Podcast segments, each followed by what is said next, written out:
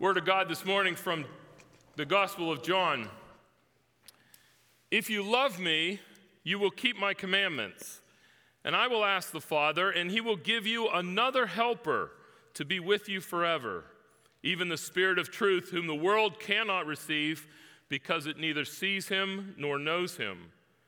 You know him, for he dwells with you and will be in you. Verse 26 But the Helper, the Holy Spirit, whom the Father will send in my name, he will teach you all things and bring to your remembrance all that I have said to you. Peace I leave with you, my peace I give you. Not as the world gives, do I give to you. Let not your hearts be troubled, neither let them be afraid. And this is the word of the Lord. Thanks be to God. And now may God graciously bless it to us, burn it into our hearts, for it is the very word of God, that which transforms and changes us now and forever. Please be seated. If you would grab your Bibles, as always, I encourage you to have the word in front of you. John chapter 14. We have Bibles in the back. If you have forgotten yours or want one, you can take one of the ones that are there, John 14. The Apostle Paul uh, many of you are familiar with. The Apostle Paul is well known for the missionary travels in which he took. He's also well known for writing so much of the biblical material that we have here. We often spend times in Paul's letters. But if you read in the book of Acts, you also read that Paul was a tremendous missionary. He brought the gospel many places where the gospel had never been known before. But sometimes he went to places where the gospel was already known where the church had already been planted and he met other believers there. One time he goes to uh, Ephesus, a town in uh, the Greek islands, or uh, sorry, in the, uh, off the Greek coast there on the um, uh, Turkish mainland. Uh, he goes to Ephesus, and while he is there, he meets up with some believers, some people who are proclaiming to be Christians. And he's very excited about that. And as he gets talking to them, he realizes that there's a slight difference, that there's something that they're talking about as they talk about the faith that he's not sure he follows quite completely. And he says to them, Have you been baptized in the name of the Father, Son, and Holy Spirit? Have you received the Holy Spirit? And those believers said, No, we didn't even know there was a Holy Spirit. This is in Acts chapter 19 where you can see that story.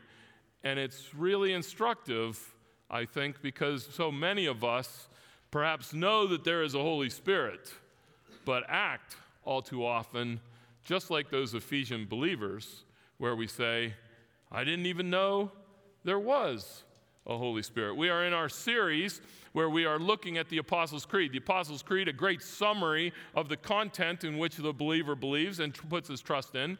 And really, I don't want you to lose sight of that twofold goal here as we continue through a series of looking at the Apostles' Creed.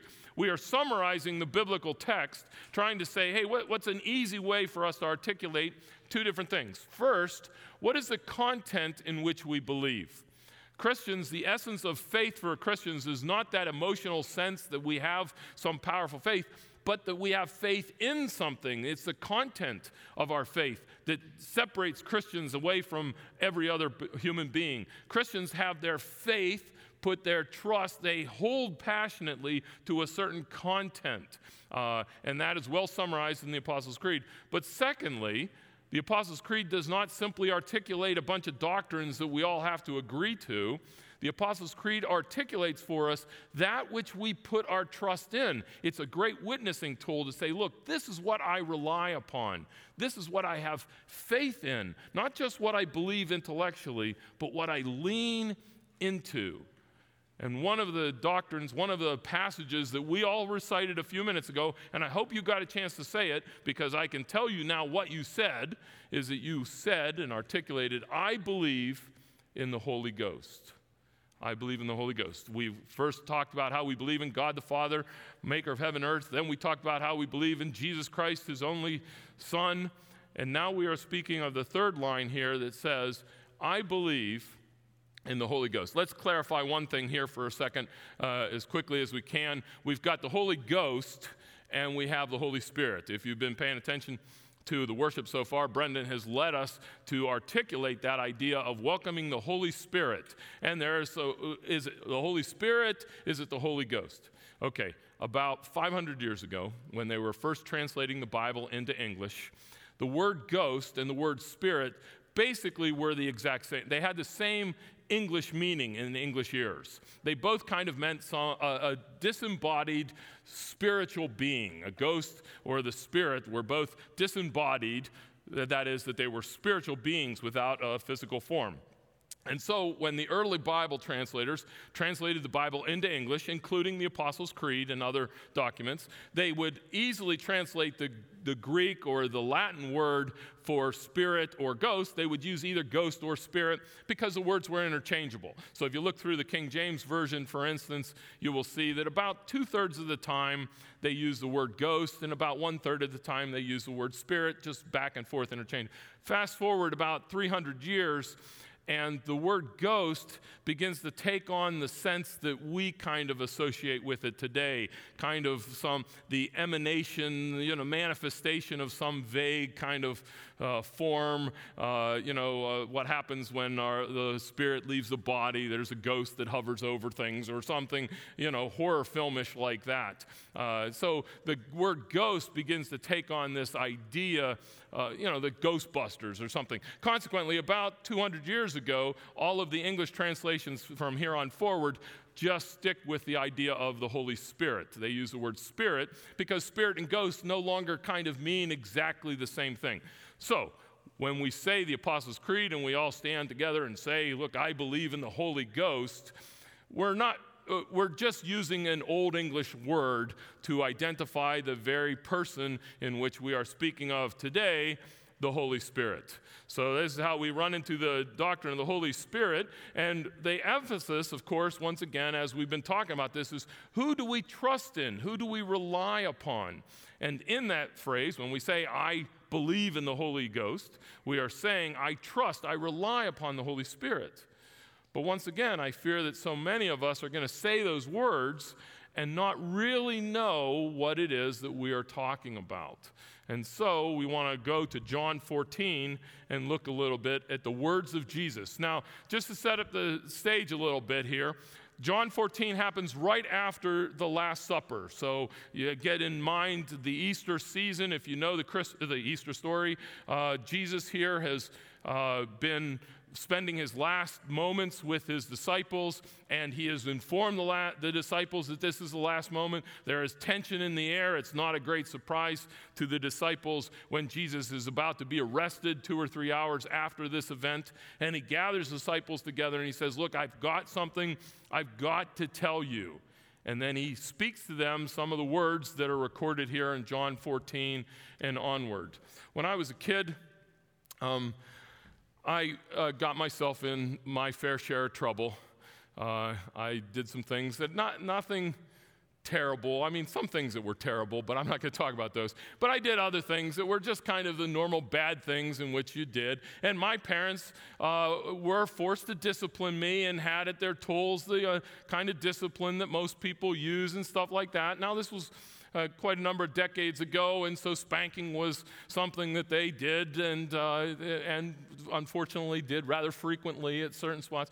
So whenever I got myself into trouble, uh, my dad would say, Go down to the shed or go down to the shop. And I know down at the shop was where he used his paddle and, and those kind of things. And so I'd go down there and I'd be all nervous and scared and those kind of things. And, and, then, and then he'd say something almost every time that I was just like, that just can't be true. As he's spanking me, he's saying, You don't know this now, but this hurts me more than it hurts you. And I kept thinking, well, I know how to solve that problem. you know, quit spanking, quit spanking both of us. Neither one of us hurt. But he kept saying that this hurts me more than it hurts you. And I, I was just like, that's just something that a parent said, because that can't be true, because this really hurts. And yet he kept saying that.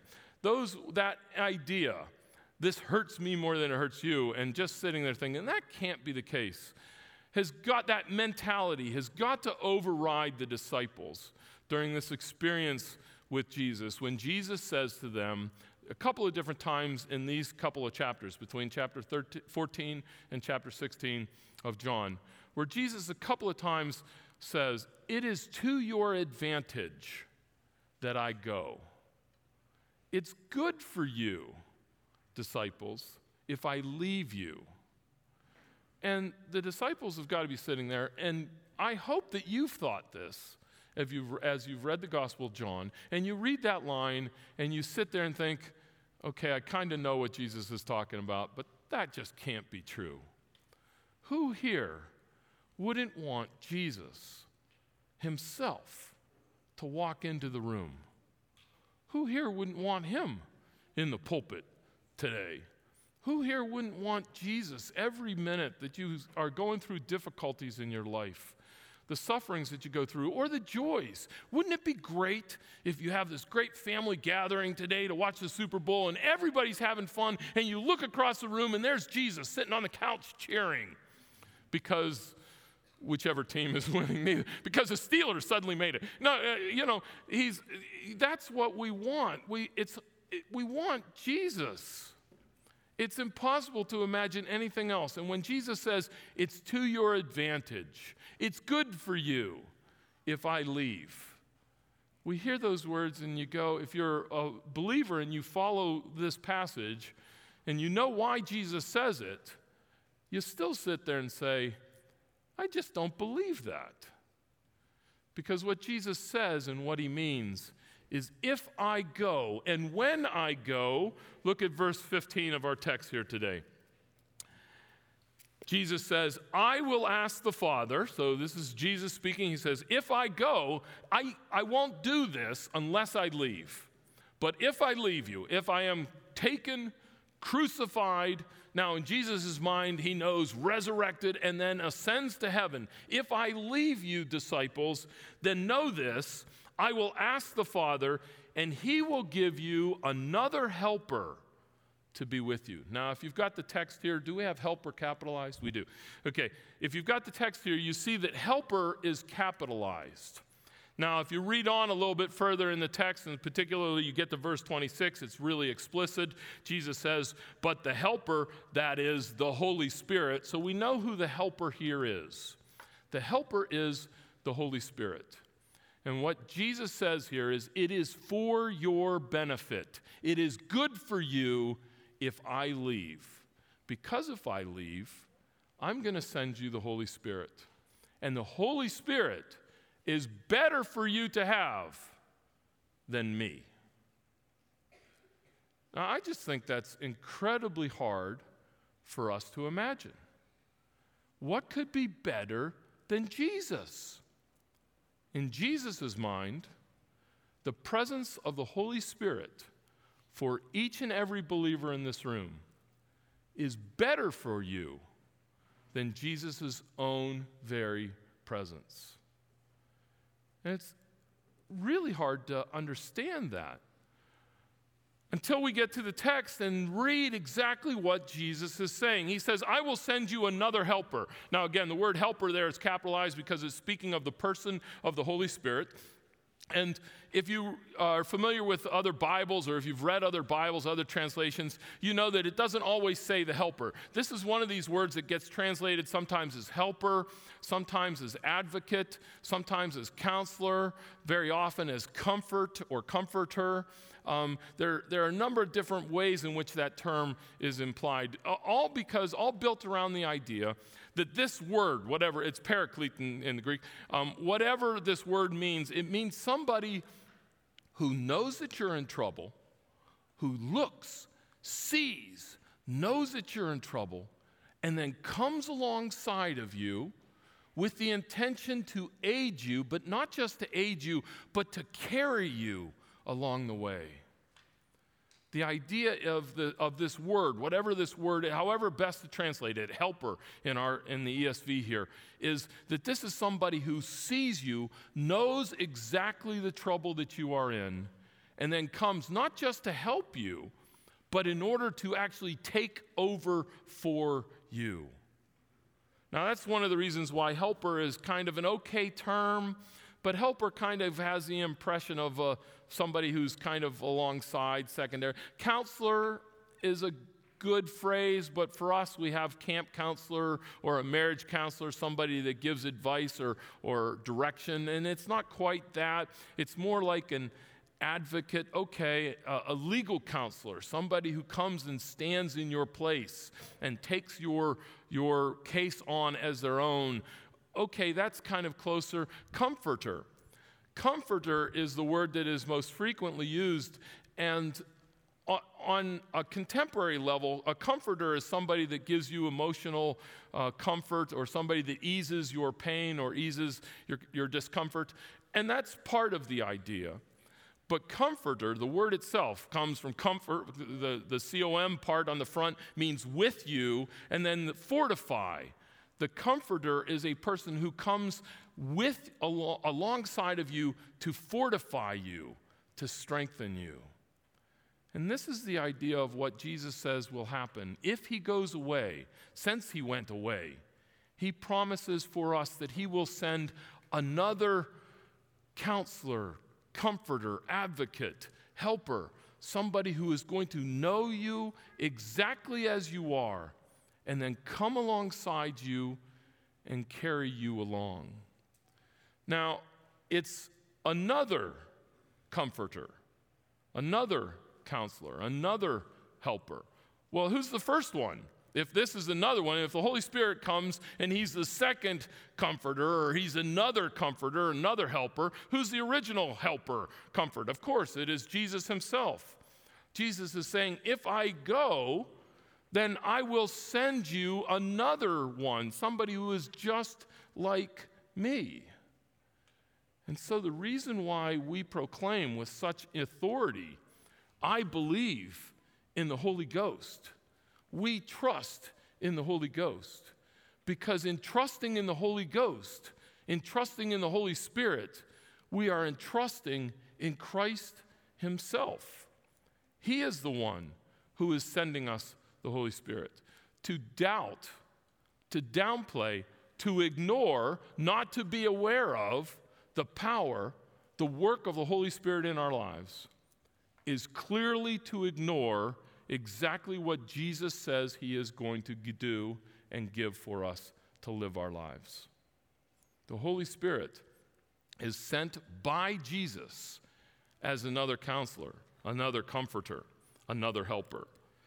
But more than that, if you continue on in verse 16, you see this I will ask the Father, and he will give you another helper to be with you forever. Okay, First off, we realize that we trust in Jesus Christ. Why? Uh, sorry, we trust in the Holy Spirit. Why? Because He is sent by Christ as Christ to us. He is sent by Jesus to be our comforter, to be our help, to be our advocate. So to fail to trust in the Holy Spirit is to fail to trust in Jesus Christ. That's first. Secondly, but He will be with you, the text says, that He will be with you forever. Now, again, this with you idea, he comes alongside you, he is right there with you. But what's the problem with why, why do we need another comforter? Because Jesus himself is leaving. Jesus is leaving because he has a job to do. What is Jesus' job? Jesus' job is the cross. What is the Spirit's job? The Spirit's job is you. What Jesus is intended to do, why Christ has come to this world, is to sacrifice his life on the cross for your redemption. Why the Spirit comes to this world is so that he might be with you. Take Christ's sacrifice and apply it specifically to your life. And so he will be with you, but here's the big kicker of verse 16 He will be with you forever. The very fear that the disciples are suffering under, the very constraint that the disciples are moaning about, the fact that this one that they have followed for three years, this one that they know is the Christ, the Son of the living God, he's telling them he's leaving. And they're sitting there saying, How can we survive without Christ with us? And Jesus says, I will send you another one who will never leave you. The struggles that we have as believers with loneliness, with depression, with sorrow, with loss, with an abandonment, with confusion about how we live our lives. Every one of those issues are touched on by the presence of the Holy Spirit. The Holy Spirit is with you always. It doesn't mean that we're not going to struggle. It doesn't mean that we won't feel lonely. It doesn't mean that we won't suffer different things. What it does mean is when we stand here and say, hey, part of the content of the Christian faith is to acknowledge the presence of the Holy Ghost, the presence of the Holy Spirit who is with you always. In that, I will trust. In that, I will put my confidence. So we trust in the Holy Spirit because He is sent by God the Father through the word of the Son specifically to be with us forever. But more than just being with us forever, as great as that is, take a look then at verse 17. Verse 17. Even the Spirit, that is, uh, who am I talking about? The Holy, the Helper here, the another Helper even the Spirit of truth, that is, the Spirit of truth is who this is. Um, earlier in the chapter, in, uh, earlier in chapter 14, Jesus himself says, Look, I am the truth. Jesus says, I am the truth. I am the way. I am the life. And here, the Spirit is being identified again as the Spirit of Jesus, the Spirit of truth, whom the world cannot receive because it neither sees him nor knows him. Why does the world not receive Christ? because it has no faith. Consistently, the biblical message is the same that we receive the bountiful blessings of God through faith. And it is faith alone. Not because the world doesn't try hard, not because the world isn't morally upright, not because the world doesn't want it. They do not receive the Holy Spirit, for they lack faith. But you know him. Why? For he dwells with you, and he will be in you. Now, if you don't spend enough time in the Old Testament, if you don't read the scriptures well, you won't recognize what a shock this is going to be for the disciples. In the Old Testament, you've got plenty of stories where the Spirit of the Lord comes upon God's people. There's these great texts of how the Spirit of the Lord empowers the, the prophets to speak the word of God, or empowers the kings of Israel to do great things, or motivates and moves the, the judges in the Old Testament to perform great, marvelous things, but consistently after empowering them, once the Spirit falls upon these individuals, then the Spirit leaves. These, it gives them the strength that they need, the direction, the motivation. Have you ever had that experience where somehow you're called upon something and, and, and God fills you and you sense His power, you sense His direction, you sense His wisdom, and you faithfully follow through with that task or that job, or you share the gospel with somebody, or you read something, you teach something. There's that sense of, wow, God's really present here. And you sit there and think, I want that always. I want that feeling always. And the disciples, I'm sure, would have felt the same thing. I want that sense of God's presence with me always. But what they'd seen in the scriptures for millennium was that God temporarily empowers his believers to do things and then leaves. And all of that changes in the New Testament. All of that changes right here with the promise of Jesus that the Holy Spirit will not just come and empower you for a particular task, but that He will dwell in you. Okay, up until this point, we've talked about the Holy Spirit coming alongside of us in our difficulties and our struggles. So he's right here. So you get that imagery. I love that picture of the young girl who hears that God is with her always, and so she only sits on half of her chair, and you know she only eats off half of her plate, and those kind of things. So the Jesus who's with her, the Holy Spirit who's with her, can eat. The, that's a beautiful, cute image, um, but it misses that central key spot that is true for every believer in this room, if they know it or not the Holy Spirit dwells in you. The Holy Spirit dwells in you. There is never a minute of your Christian existence where the Holy Spirit is not present in your life. Now, it's kind of cute language to say Jesus lives in my heart. Well, he doesn't really. He dwells in heaven with the Father, at the right hand of God the Father Almighty. On the other hand, the scriptures are clear that the Holy Spirit does dwell within you. It is the Holy Spirit who is present with you always, never to leave you. This is the blessing of why we say, I trust in the Holy Spirit. We're saying, I trust in the one who indwells us and who will never let us go. Verse 26 Jesus goes on and says, The Helper, the Holy Spirit, whom the Father will send in my name, he will teach you all things.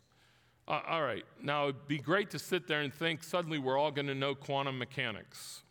And we're all going to be able to have a perfect knowledge and perfect of understanding of everything. Why? Because the text here promises that he will teach us all things. Well, read on. The text says, and bring to remembrance all that I have said to you the Holy Spirit's task in your life from the inside out is to so that you might know all of what redemption brings into your life. Everything that Christ has done, the Holy Spirit brings forth in its fruit, not just so that you know it intellectually, so that you live that out permanently daily in your life. So, the blessing of the Holy Spirit, we trust, we lean into the Holy Spirit because He is given by God the Father through Jesus Christ, because He will be with us forever, never leaves us, because He indwells us within us. He is there present within us, and because He will lead us into everything that Christ has revealed to us. Verse 27 then says, Jesus says, Peace I leave with you. My peace I give you. Now, we've been talking about the Holy Spirit, and suddenly Jesus says, My peace I leave with you. And it's possible that Jesus is just shifting gears. He's been talking about the presence of the Holy Spirit. Now he shifts gears to talk about peace. But if you read this passage in its context, you'll realize that he cycles right back to be talking about the Holy Spirit again. Because he has one interest in mind here. This also my peace I leave you, my peace I give to you. That is the Holy Spirit. We tend to think of the peace of God as that calmness, that patience, that serenity that will fall, uh, settle upon our hearts at moments of trial. All that is true. But Jesus identifies the peace of God with the Holy Spirit. And he says this and therefore, we stand with confidence and say, I believe in the Holy Spirit. I trust in the Holy Spirit because He's sent by God the Father. He is sent by the Son into our lives to indwell us forever, to lead us into all righteousness, so that we might experience the peace of God. That, that is so much my hope for you. It is my constant prayer for me. And it is my hope and expectation for us as a body as we move forward, as we say with confidence, I believe in the Holy Ghost. Let's pray together.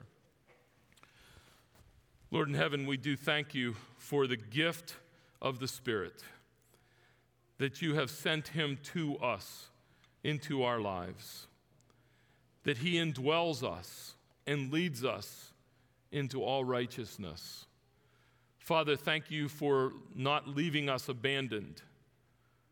Jesus, thank you for sending your Spirit. Spirit, thank you for your eternal presence. Now and always we pray. The way that Jesus taught us to pray together, saying, Our Father, who art in heaven, hallowed be thy name. Thy kingdom come, thy will be done, on earth as it is in heaven. Give us this day our daily bread, and forgive us our debts, as we forgive our debtors. And lead us not in temptation, but deliver us from evil. For thine is the kingdom, the power, and the glory forever. Amen.